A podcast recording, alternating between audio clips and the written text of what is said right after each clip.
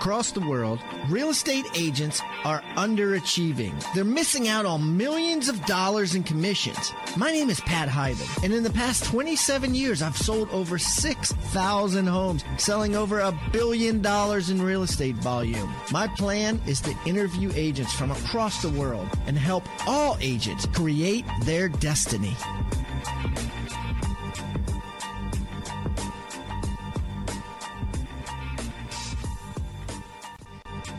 Have you ever lost a listing? Have you ever just kind of gotten kicked in the stomach because you felt sure that you got a listing and uh, the rapport was incredible, and then they call and tell you they listed with somebody else, or even worse, they send you an email and tell you they've chosen someone else? It hurts, man. I know. It's happened to me tons of times, and I hated it. And um, so, because of that, I created a product called a certified listing agent. I got the eight top listing agents in the world and recorded their listing appointments. Everything, no holds barred, no secrets here. Everything. And then after each listing appointment, we uh, discussed it and uh, created a course out of it. It's uh, over 10 hours of intense uh, video, and it's for you to watch and never lose a listing again check it out. There's a lot of free samples. You can go in and see kind of what it's like before you uh, sign up for it. Uh, RebusUniversity.com. We also got the the uh, highly popular CTA Certified Team Agent with Jeff Cohn, and that is how to build a massive team. How Jeff went from 80 to 580 units in four years. And uh, what he does behind the scenes, what forms he uses, how his systems are run, everything on the CTA, Certified Team Agent, and many things to come. If you if you're interested, go to uh, rebusuniversity.com. Put yourself on the mailing list there. Uh, we have a price reduction course. We have a 101 ways to get uh, real estate leads for free. We have an ISA course coming out, uh, a lead handling course, not not how to lead generate there's there's a ton of courses that other people do on that, but this is how to efficiently capture leads and work with them. So uh, they have a couple of courses coming out on that aspect. So, anyways, RebusUniversity.com. Check it out, guys. You'll be glad you did. Now on uh, with the show.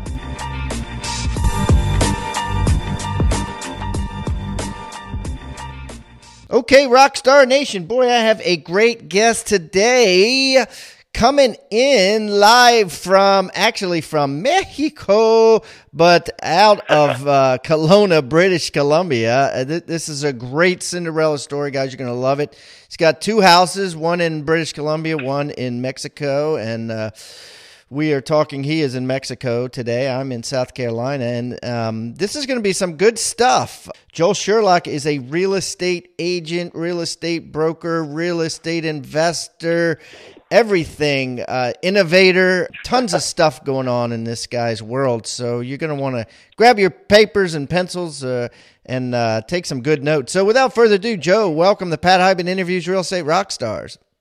Hey, Pat, thanks for having me on. Hey, Joe, why don't you give everybody a little bio, a little rundown on you so they can get to know you better? Yeah, you bet. So, uh, you know, I mean, initially for me, I was, uh, I am a finance guy, but early on, you know, you run the numbers. Do you buy or rent? And of course, we rent or, or purchase and, and rent our properties out. But I initially started very early on, right out of uh, out of high school. Bought a, a terrible little condo in a bad part of town in in Kelowna, and spent ninety eight thousand bucks on it, and then put a, a small reno budget together and fixed it up and uh, bought it with a friend of mine. And six months in, the old story goes, you know, he met a girl and wanted to move in with her and told me that I should uh, buy him out of the property. So I laughed and said, uh, let me check the couch and, and see if I can find uh, any nickels to pay off the rest of this mortgage. But ended up having to sell the property. And, uh, you know, six months in, we sold it for $145,000 in four days. And I thought, wow, that's kind of great. So bought another unit myself this time and fixed it up. And then, uh, you know, shortly into my first year of college, everyone's telling me that I'm working to be a stockbroker and I'm going to be getting people coffee and getting yelled at and making thirty, forty thousand dollars a year. for a couple of years to get started, and I thought, well, you know what? These two real estate deals have been a lot of fun and uh, and, and made some good money. So off we went into the real estate world full time. Just like that, right? You know, yeah, you know, you you, you kind of yeah. learn, right? You're like, well, wait a minute, there's something here. You know, why not just stick with this because it's working? Absolutely. So I, I started on the you know buy, fix, and flip side, and then as the projects got larger, uh, you know the bank wanted me to have a job, and I thought, well, I, I have a job. I'm flipping houses, but they wanted me to have a more traditional paycheck job. So I ended up uh, taking a position in the in the car industry. Um, opened a BMW store for well with one of my my business mentors who was in the in the car industry and you know that gave me the flexibility to kind of come and go and got to check on my projects and and also provided a a good income that the bank really liked to see yeah yeah well good and then yeah and then as that grew i ended up uh my one of my real estate brokers that i was working with he and i had always talked about trading deals and, and talking real estate and, and he was the one who sort of talked me into uh getting into real estate full time on the sales side. Uh, but I, I did it totally backwards. We actually started a small brokerage, a boutique brokerage in the Okanagan area, and I had actually invested in that business before I was licensed. So I, I raced through the licensing program as quick as I could, and then uh, you know that was ten years ago. Wow. And um, now, were you a, an agent or were you just an investor at that point? Uh, so I, I was an investor in the brokerage, and then I got my license shortly thereafter. So we sort of started the two, but the licensing program took some time for, for us to get through in BC. Okay, and then and then once you got your license, did you go out and start selling houses? Yeah, you bet. Yeah, so we, we were building the brokerage, and then I also, you know, very early on, I, I, I made the decision that I'd rather have, you know, an assistant and the obligation to create more deals, you know, and, and not to be processing all the paperwork, and that wasn't my strong suit at all. So, you know, I got an assistant very early on, and then we ramped up our leads, and and then brought on a buyer's agent quite quickly. Okay, and then uh, this was about nine years ago now, and you're you're getting into real. You're like, hey, I'm in the real estate game, and so you started building up a team, right? Yeah, you bet. I was in the you were in the real estate game. You know, got our volume from about 35 deals in in the first year up to about 50, 55 uh, with just me and an assistant, and then brought on our buyer's agent, got that up to 60, 70, and then uh, brought on a second buyer's agent, and then surpassed 100. And this this is all happening right at the at the peak or right at the tipping point where the, sh- shit hits the fan in, in the U.S. and eventually trickles to Canada, right? So you're getting in at the you're getting in happy times, and then pretty fast uh, things start slowing down. Yeah, you bet. I mean, I, I knew the industry from an investor in that skyrocketing market where you could do no wrong. And then, uh, you know, as soon as I got in on the license side as, as an agent, um, you know, it was definitely a, a quite a different song. But you know, it, it certainly uh, it led to learn all all the good habits and of of figuring out how to sell real estate in a very slow market. And then, as you know, Kelowna is actually a very hot market right now. But uh, you know, certainly took some time for it to turn around. Yeah, yeah, wow. And then you did something interesting I want to talk about. Like you, you're you're only in the real estate. I mean, you come from the car world essentially. You're in the real. You get in the real estate game as an agent, and then a couple of years in, you're high minded enough to say, "Hey, listen, this market is down, and I think it's it's it's a good time to buy." So you collect. $32 million from uh, friends, family, investors, whatever in Canada and go to Arizona in the states and start buying up little houses. So so t- and, and, this is 2009, 2010 when when nobody wanted to touch them. You got REOs going crazy. What what made you do that? Like how what kind of analysis uh, did, did you get lucky or did where did you actually sit down and say, you know, I'm conscious of this? You know what? To, to, to be totally honest on it, the first time we went down, it was a, a client. Uh, he was an orthopedic surgeon and a, and a good friend of mine. You know, he said, "Hey, I'm I'm going down with a couple buddies. We're going to golf. Um, get away from the winter. If you've ever been through a Canadian winter, you'd kind of understand that that's really appealing to get a little sunshine and golf in the middle of uh, January, February timeframe. And so I, I went down just purely for a vacation, and uh, you know we ended up going through 70 houses together, and and more so I was just sort of tagging along. A lot of their buddies had gone down, bought houses. Some got deals, some you know didn't didn't get such great deals. And uh, you know, I remember about the third or fourth house in, you know, we're talking huge sale prices of, you know, last sale was seven hundred thousand, mortgage balance is five hundred and seventy-five thousand, and we're looking at a list price of three hundred and twenty-five thousand, and we're talking about a bid of two hundred and fifteen. and I just thought, like, this is so crazy. When you know, when we compare it, we didn't see anything like that in in our correction in the Canadian market. And so it was just total shock initially. And then, you know, as we start talking a little bit more about it, I'm going, well, okay, you know, it, there was huge demand. Like that market was eating up 37,000 starts a year. And in the meantime, the rental market was incredibly strong. Like we were talking about 10% cash on cash returns. Hmm. And so, I mean, it, the thesis was really simple. You know, here's a market that has a lot of demand. We're buying property less the replacement value. You know, if someone gave us the lot next door, we couldn't build what we were getting for the price we were paying. And in the meantime, we'd get a great cash on cash return until the market came back. The only thing was, who knows when that will be. And so we, we came back and started sharing that story. And, uh, you know, myself and, and, and a couple of partners actually out of uh, Alberta and BC you know, ended up putting this this fund together, and it was, you know, larger than I, I think we had initially thought. The demand for, you know, access to that Arizona market on the west coast, and and you know, on the east coast, it was very similar. When you look at Winnipeg, where I'm originally from, you know, they were buying up Florida. Well, BC and Alberta were really heavy into Arizona.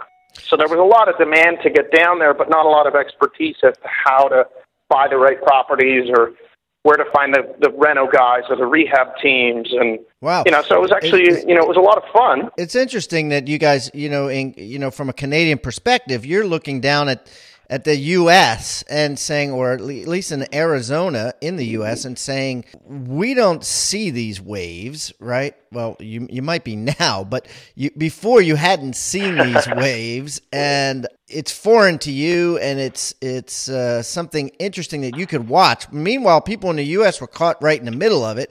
And I think the common uh, psychology of when things are bad, everyone thinks things are going to get worse when things are good, everyone thinks things are going to get better. Uh, if you're inside it, but if you're outside it, you can look at a a a worse thing and say, "Man, that's going to get better." And I think you guys were able to do that, being from Canada, among other reasons. So now now let's talk about modern day. Let's so here we are, almost ten years later, say eight years later, right? You're you're selling these now, right? Yeah, exactly. And and you know what? I mean, we're selling them we're we're almost completely out. So what and, what uh, what what would that um, thirty two million? What what's that worth? Well, like we made ten percent cash on cash returns. We saw an average appreciation of about 27, 27 and a half. Um, but, a year I mean, the real or total? And, no, no, no. Over overall. Oh, okay. So um, so over but, eight years. So you really only sold. You only get like three or four percent a year appreciation but when you add in the the the profits of the cash flow, you've got another eighty. So your internal rate of return was what? Well, but he, and here's the kicker: most of that money we brought down at par or better, and now we're getting out at a dollar thirty-two, dollar thirty-seven back. So there's another. Oh, so you know, what you're saying, 40%. most of that? Oh, I see. Most of that money you, when the U.S. dollar equaled the Canadian dollar, you bought and now that the, the, the U.S. dollar is worth a 25% more or so than the Canadian dollar, you're selling, so you're actually making even more on that. So you're making 27% appreciation, 25% appreciation on the dollar, and had a 10% return every year while you owned it.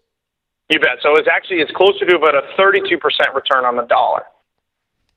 Okay. and then a 10% cash on cash every year, and then uh, some some solid appreciation. So it was definitely a home run for for those investors, without a doubt. Now, are you taking the taking taking the gains and paying taxes on that, or are you guys reinvesting it?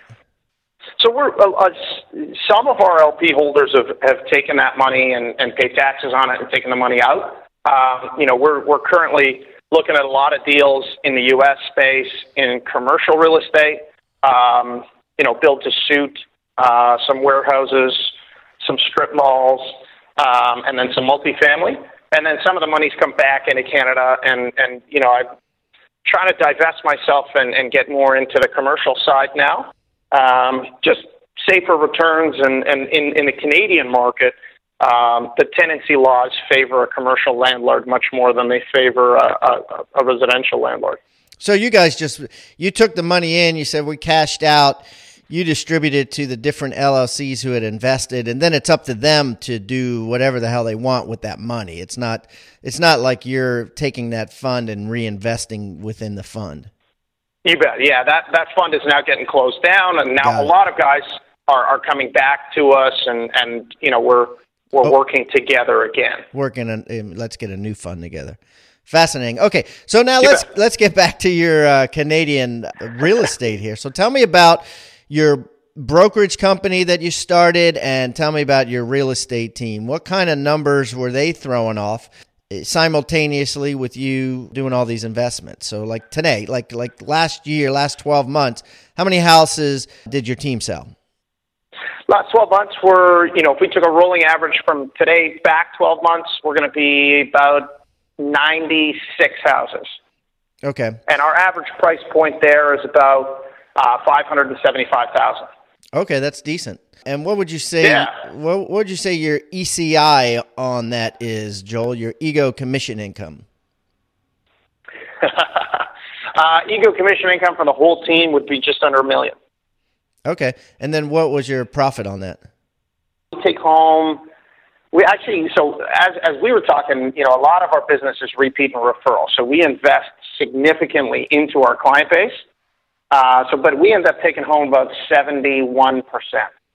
So, what, who's we? Like, what does that mean? Seventy? What? Because that's really high. So, do you do you have any team members that you got to pay out? Oh, absolutely. Yeah. yeah. So, I've after they're paid out, two, do you know, two buyers agents. So- oh, after, after they're paid Yeah, out. So after they're everybody's paid, what are you in- left with? Yeah. Oh, it leaves, leaves me with about four hundred and seventy five thousand. All right, there you go. So, say forty-seven percent. But I'm also selling. Right, and you've included that in there. Correct. Yep. Okay. All right. So as an active agent, you got a 47% uh, profit margin. And then you also had this brokerage and uh, what's going on with that brokerage? And what's it called, by the way? Yeah, so the so the brokerage is called well, it is still uh, Vantage West Realty. You know, myself and uh, my business partner AJ Hazy founded that and grew it to the largest independent in the market. Um, and then four and a half years ago, I ended up selling my my interest in the brokerage um, and moved my team over to uh, a small Remax office. And I, you know, the Remax office in that area is the largest, and then we have a satellite uh, in the downtown core. Cool.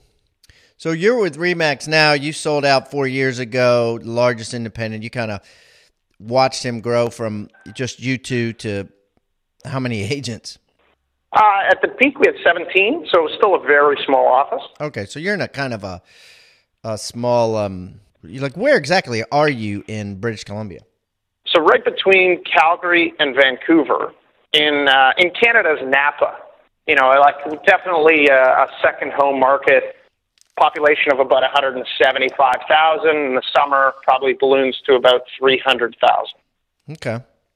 and we've got homes there from 220,000 to 22 million. Sounds like a nice place, Kelowna. Yeah, it's a beautiful place. Yeah, no, you can just quick Google search, and uh, you know some of the photos don't even look real. Okay, cool. So, would you say that do you make more money uh, selling houses in Kelowna, or do you think over average over time you made more money with your investments? If I were to total it all up, I, I I've made more money on my investments. Yeah.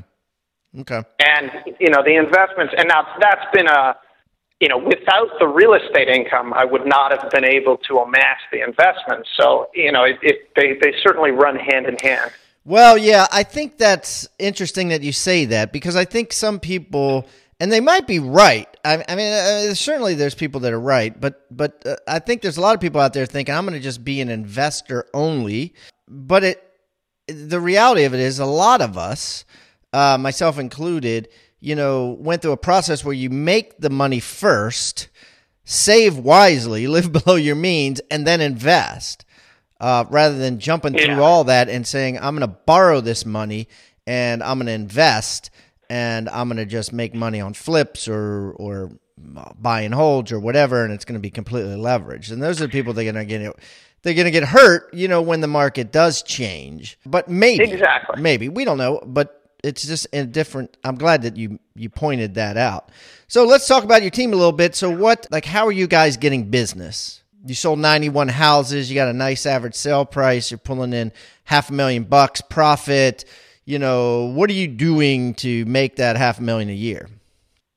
Delivering value to our clients and and and essentially to our teams as well. So, uh, you know, just really trying to find uh, additional ways to be innovative and, and help our clients. You know, like what led us down into Arizona was part let's get away for vacation and part of, you know, maybe some of our expertise in not knowing anything about the Arizona market when we initially went down, but just really trying to look after our clients and, and really be that trusted advisor.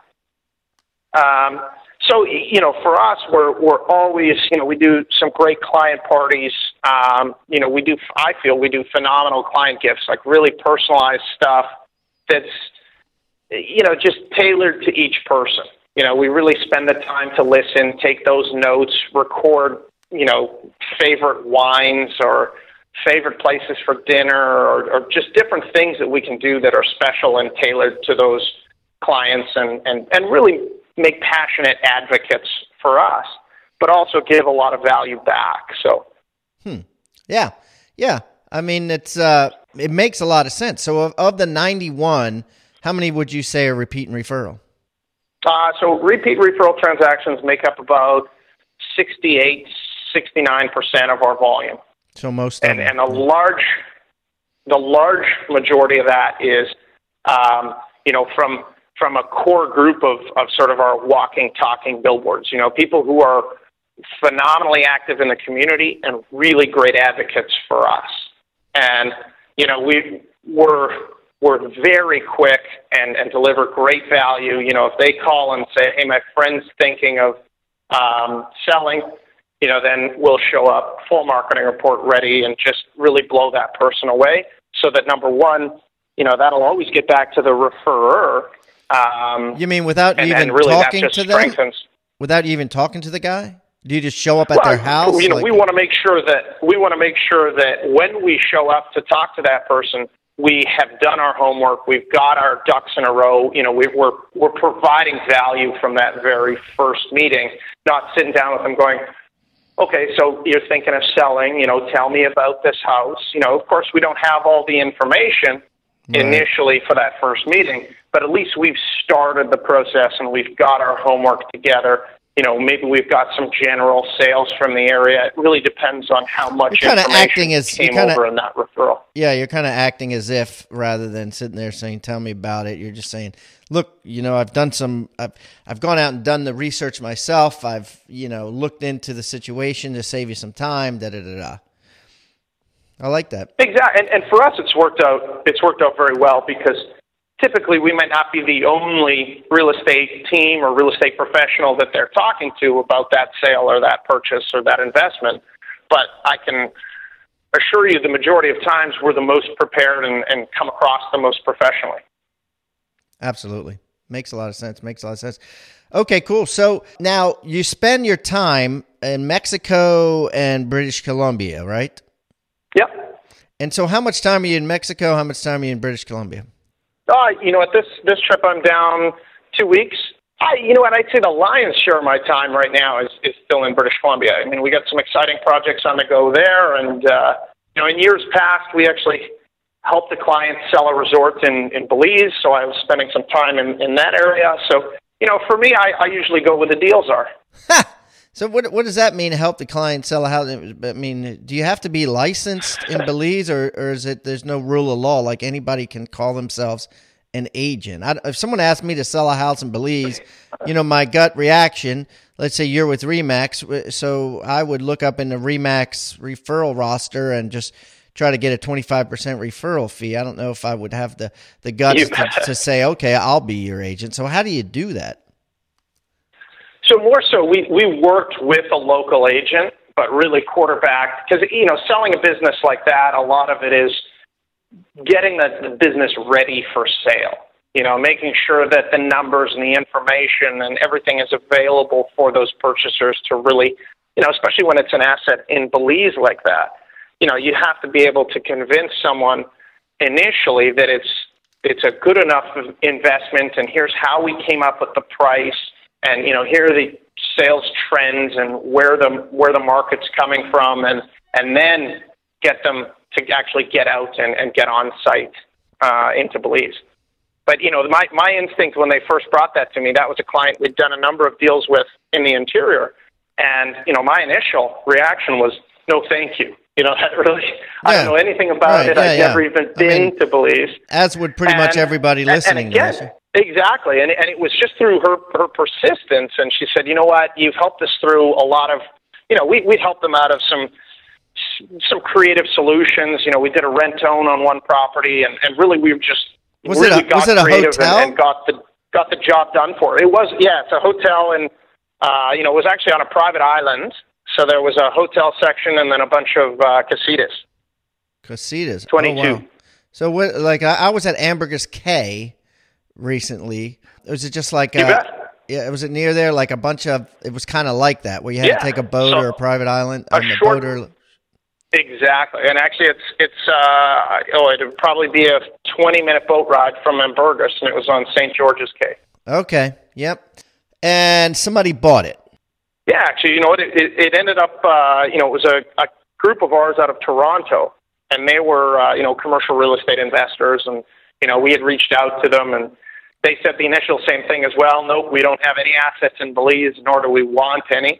And then, uh, you know, we ended up some more discussion and, and some more, you know, just clarifying those numbers and, and how great of a deal it was. Because, you know, I, I really did believe that it was great value and it was a great investment. Um, you know, it's just our partners at the time wanted out of it. So, you know, the Toronto group, uh, you know, part vacation and, and part sales uh, trip, you know, they, they actually brought their group out and uh, ended up uh, making an offer on it. And and so, what's something like that sell for? Uh, it was two, just just under two million. All right, so that's not bad, right? Two million bucks, you can buy an island in Belize with a bunch of houses on it, money. right? A bunch of casitas on it, right? Yeah, and, and then like a, a main house. Yeah. I mean, is there any concern that, you know, um, the Belize government, you know, because I've seen some documentary, I saw some documentaries on McAfee and, and the Belize government and, you know, that whole thing with the McAfee antivirus and, uh, and uh, how just, just the whole story behind it. I'm not going to get into it, but, but, you know, would there be any concern that the Belize government would just, just oh. take it over, you know, take it from you? I mean, how are you protected like that? Well, I mean, you, you look at, and, and anytime you're doing deals in any jurisdiction you're not comfortable with, you got to know the rules. And, you know, I'm sitting out here looking at the ocean in, in Mexico, and, you know, with the Vicente Fox Treaty, you can now own property off the waterfront, but you still, you know, as a foreigner, can't own Mexican waterfront in full. And so, you know, there are a lot of rules, and Belize definitely has its, you know, its challenges for sure. Uh, but you know, for us, it was just working with great teams, and that was you know one of the big benefits of of having Remax behind us is now that you know we have that global network and and people that we can reach out to if if we are looking to invest or purchase or sell or do something in a market that that we're not comfortable in or, or that we're not experts in. Yeah, yeah. I guess it's just like anything, right? You know, uh, you you you do your due diligence and you you deal with the customs and you you deal with the government in the way you you deal with it, and that's the risk you take. And yeah, it's possible, but yeah, it's fascinating. That's that's great, and that's probably why you know it's priced accordingly, right? Because the barrier to entry is such Absolutely. that a lot of people are scared to death of it. Hundred percent. Yeah. Yeah, and that's why you know for us we were just the, the way that we parceled and packaged that information was was really key. You know, especially because you, you want to admit that there are some challenges, but we've offset it in this price. You know, you kind of own the weaknesses of of that asset. Yeah, interesting. Okay, so now let's jump into innovation. Like you've gotten created this house harmony thing, which is uh, almost feels like it's a it's a dating Yeah. service instead. It's, it's like a take on eHarmony, but it's uh, house harmony. So tell me about this. Well, yeah, I I wouldn't use the term house dating. I might be in some trouble there with uh, eHarmony, but house harmony for us really really came out of um, you know for years now, and and we started in the slow markets of you know we found that most people selling real estate are selling real estate to purchase something else. I'm selling my condo to buy a house. I'm selling my three bedroom to buy a five bedroom. I'm selling my five bedroom. Kids have gone out to school. I'm downsizing to a townhouse you know, so we trained all of our agents to get information on where they're going next. So, you know, I mean, that's good information for us to have. We would keep lists that we would call haves, you know, what they have to sell and wants. And, and then we'd sit down as a group and, and play a, a, a big game of go fish. You know, I've got someone who's listing their penthouse and wants to get onto the waterfront. Well, once we got those lists large enough and, and really just put this into our culture, you know, we started to find, oh, hey, I've got someone who's on the waterfront who's looking to get into that penthouse. So then, you know, it's great value to our clients. We would explain the system to them. You know, we keep these lists, and if we have someone who has what you want and wants what you have, do you want to see that property? And of course, we'd get a resounding yes, and off we went. And we just, you know, essentially we would set up a viewing so that the owner of the penthouse would see the waterfront home, the owner of the waterfront home would see the penthouse, and we'd see if we can facilitate a deal. Clients loved it because it was creative, it was innovative, and you know, it was an additional hook in the water, if you will. And you know, now that our market is, is really heating up, we, we use it a little bit differently where a lot of clients in a hot market, you know, are worried about putting their home up on the MLS because it's going to sell and then they have nowhere to go. So they'll be shopping, but they won't have listed their home yet. So we, you know, again, we sit down with them and take info on what they have, what they want, and maybe we can find two off-market properties who, who are a perfect fit for each other. But as we sort of started to grow these lists, you know, much like a, that game of memory where you flip the cards over, Oh, you know, with yeah. 10 or I hate that 100 cards, it's it's pretty easy to find the matches. But as as the list started to get larger, and when we started to work with other brokers from from other offices, and and you know make that game of Go Fish even larger, uh, you know, we really thought that we need a, a computer system to help us do this matching. Like an algorithm. You know, that way we're not sitting there exactly because you know as soon as you. It, it takes a lot of time as well to sit there and, and so, so is this you only know, available in Phil Canada? from the office.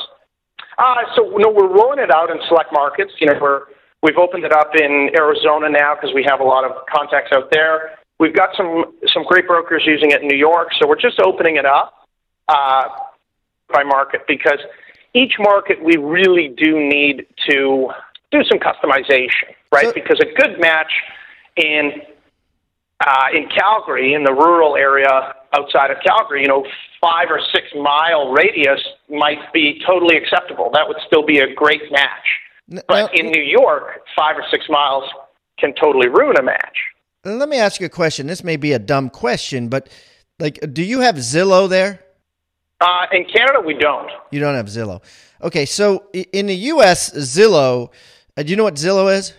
Yeah, very familiar. Okay, so they've pretty much done this, right? Like they've, you know, they allow for sale by owners to put their house in Zillow, And with so many consumers, I don't know what the percentage is, uh, uh, and with such powerful search engine uh, money, right? You know, you look up an address and truly and Zillow the first two to show up, right? It, it's just so much money going into the search engines um, that you know by the time Remax shows up, it's like fifteenth, right? So, Yeah. so you know the listing agent with Remax way down there, or so so people go to Zillow, and then the Fizbo shows up. You know they got these things on there, make me move which is somebody who's not even a FISBO, but somebody who is, uh, you know, said if I can get my price, I'll move. They got all kinds You of bet. stuff, right? Pre pre foreclosures, you know, de, you know, in default, whatever. So that serves as a kind of a house harmony almost, right? You just put in what you want, and you get everybody. So Well- how are you any different? Yeah, so actually very very different. So we're we're essentially a closed resource. So you know, unless like like a dating site, let's let's go down. You you brought that analogy up, and I think it's a great one. You know, you can't just go and comb through a dating site and and pick the the girl or, or guy that you want to reach out to.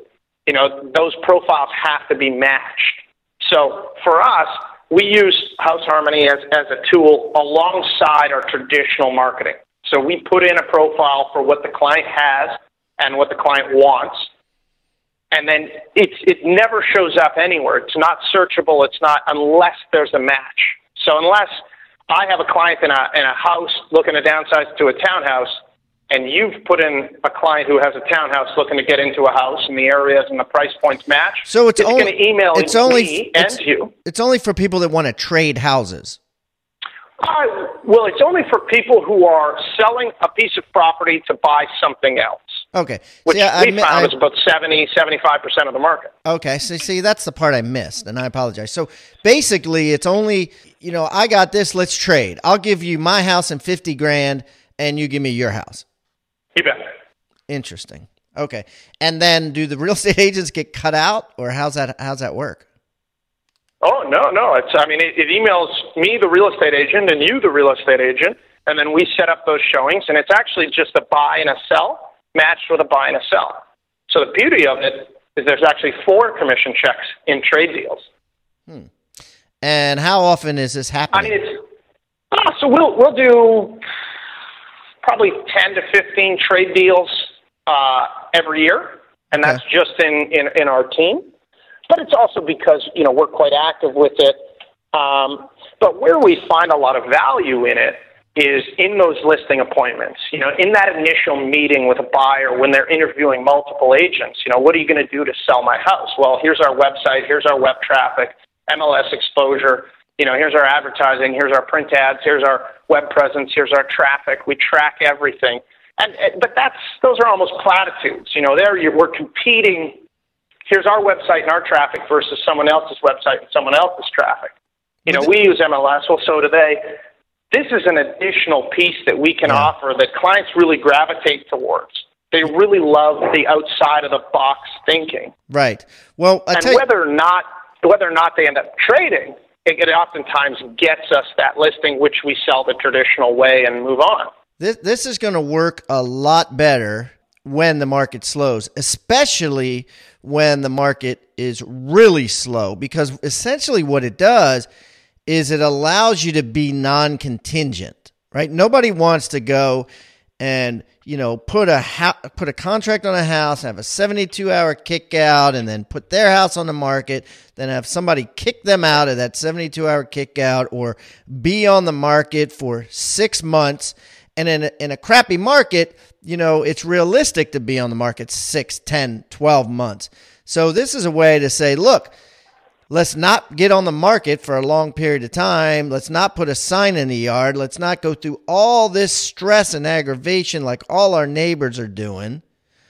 Let's only find somebody who will buy our house, make us non contingent so that we can get a loan and buy that house and streamline it in, you know, 30, 60 days, you know, start to finish, uh, rather than, you know, wait forever. So it's going to be for those people that, that, that want to get away from that stress. And I think now in this market, it's easier for them to just go to Zillow or MLS or whatever. But I think where it's really going to take Well- off, like I said, is is once the market starts slowing. I think you really got something here. Yeah, now, and, and that was initially like we started developing these trade strategies in slow markets. You know, how can we get creative and, and make deals happen?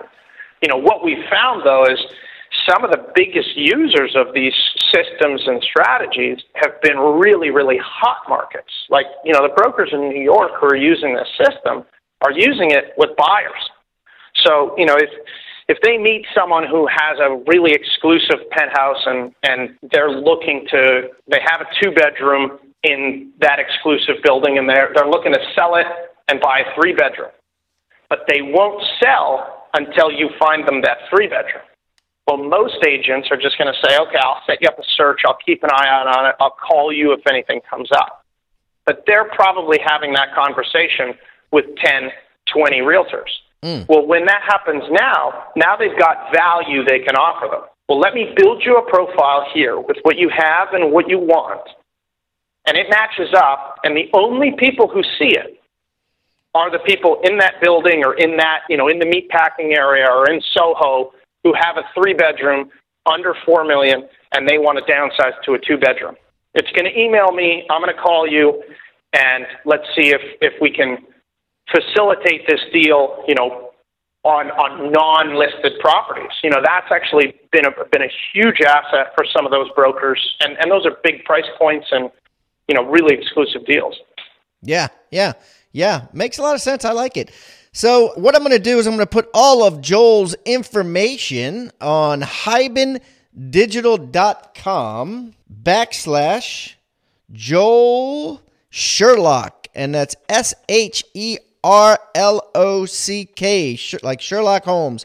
hibandigital.com backslash Joel, J O E L. Sherlock, uh, I'll put a link to House Harmony. I'll put a link to everything we talked about today there. And Joel, listen, this has been great, man. I appreciate you taking time out of your beautiful morning in Mexico there uh, on the water. So thanks so much. And uh, listen, hopefully, um, you know, in the near future, maybe we can get together and break some bread. Hey, I look forward to it. Thanks so much for having me on, Pat. You're welcome.